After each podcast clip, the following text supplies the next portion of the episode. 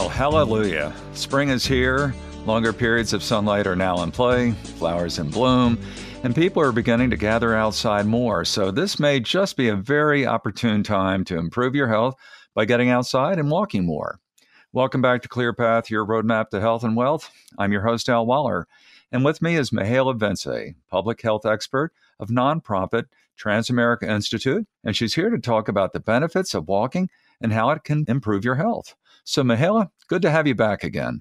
It's great to be here, Al. Indeed. Now, Mihaela, can you walk us through, no pun intended, what walking can do and why it's so important? yeah, sure thing. So, walking is a great tool for many people to become more active. It's wonderful because walking is really low impact, especially compared to other forms of exercise.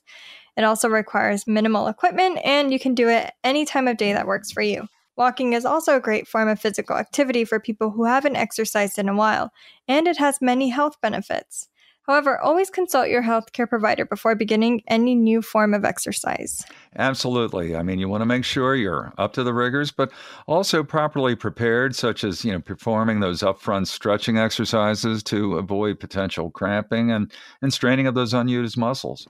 As a matter of fact, walking actually became a pretty important part of my daily routine when the pandemic hit and not just for the physical exercise, but also for mental health release, as it prevented me from climbing the walls by getting outside, catching some rays, and just by moving the body for that matter. So, anyway, could you share some insights on how walking can benefit our health? Yeah, so beyond the obvious of getting exercise, walking has all sorts of benefits that you might find surprising. Walking can stabilize your blood sugar. A George Washington University study found that those who walked for just 15 minutes after each meal saw a healthier dip in blood sugar in comparison to those who did so for 45 minutes in the morning or afternoon consecutively. Walking, even in short bouts, can really help the body lower blood sugar after a meal. And stable blood sugar levels can help keep our cravings for sugar in check as well as prevent diabetes. Walking can even improve your sleep. I know better sleep probably doesn't come to mind when you think about walking, but it really does help, even if you squeeze it in late in the day. One study points out that people who walk in the morning or evening often report sleeping better compared to those who don't. Well, you know, I, I hadn't quite put that uh, last point of yours uh, together, but you know, now that you mention it, you know, when I've gone away on vacation uh, with my better half, whether it be you know on the beach or out in the woods, or you know just walking off a nice brunch or dinner afterwards, I really do tend to sleep a lot better at night.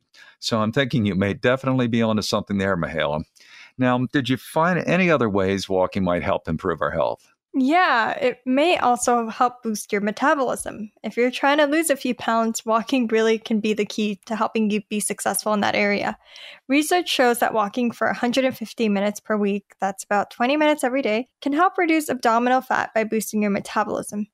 Now, if you're short on time and want to rev up the numbers of calories burned, you can do so by incorporating high intensity intervals into your walk. So, alternate between intervals of slower walking followed by faster. Walking can even improve our brain power. A study from Stanford University found that walking may increase creativity by 60%. This could be because exercise improves blood flow to the brain. When you're walking, your brain gets to also practice making lots of decisions without you even noticing it or being conscious of it. And this includes like where to place your feet, where you should walk, and how to tread around others. Although they're not difficult choices, having to make these little decisions can really help your brain get a boost. Well, that's good to know. I mean, who of us couldn't benefit from a little cerebral boost, right? And yeah, I did notice that I began to feel and look, I might add, a, a lot leaner uh, thanks to the walking. Now, are there any other surprising benefits of walking that you uh, came across? Yeah, I was really happy to learn this. A study showed that postmenopausal women who walked approximately one mile each day had improved bone density compared to those who walked shorter distances. This can contribute to healthy aging as we get older since our bone density may go down with age. Well, that's you know pretty significant too. So, uh, does walking lead to you know a healthy uh, aging uh, in other ways as well?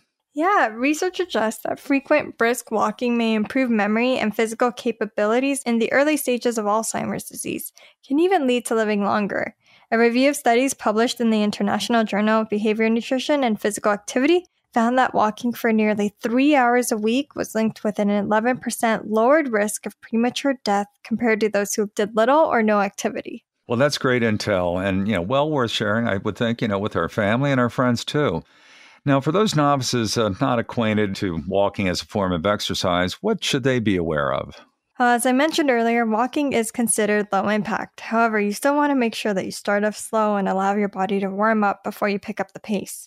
You also want to make sure that you have the proper footwear that's comfortable with appropriate support for your heel and arch.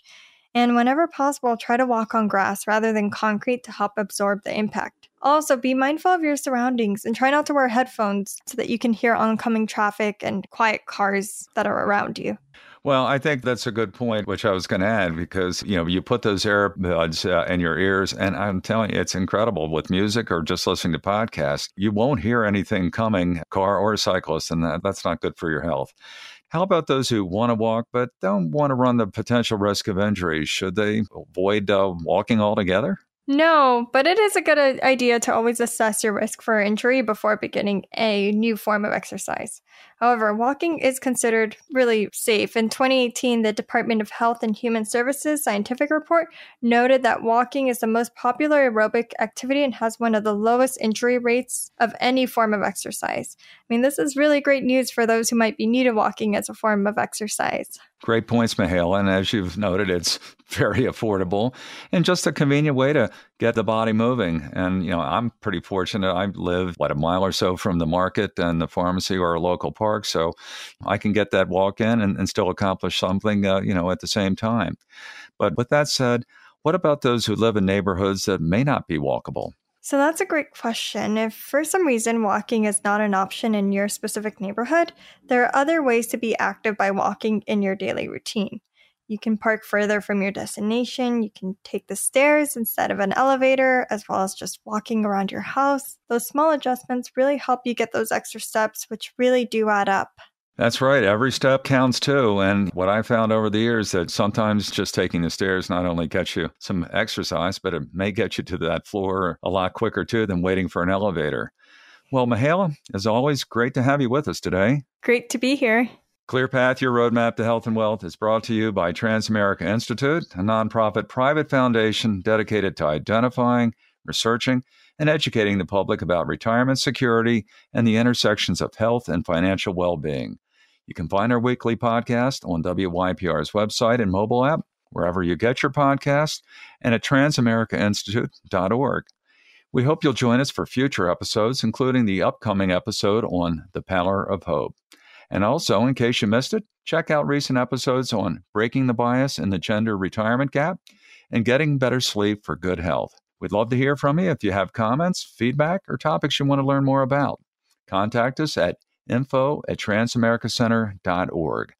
Until the next time, I'm your host, Al Waller. Stay safe, thanks for listening, and keep on trucking.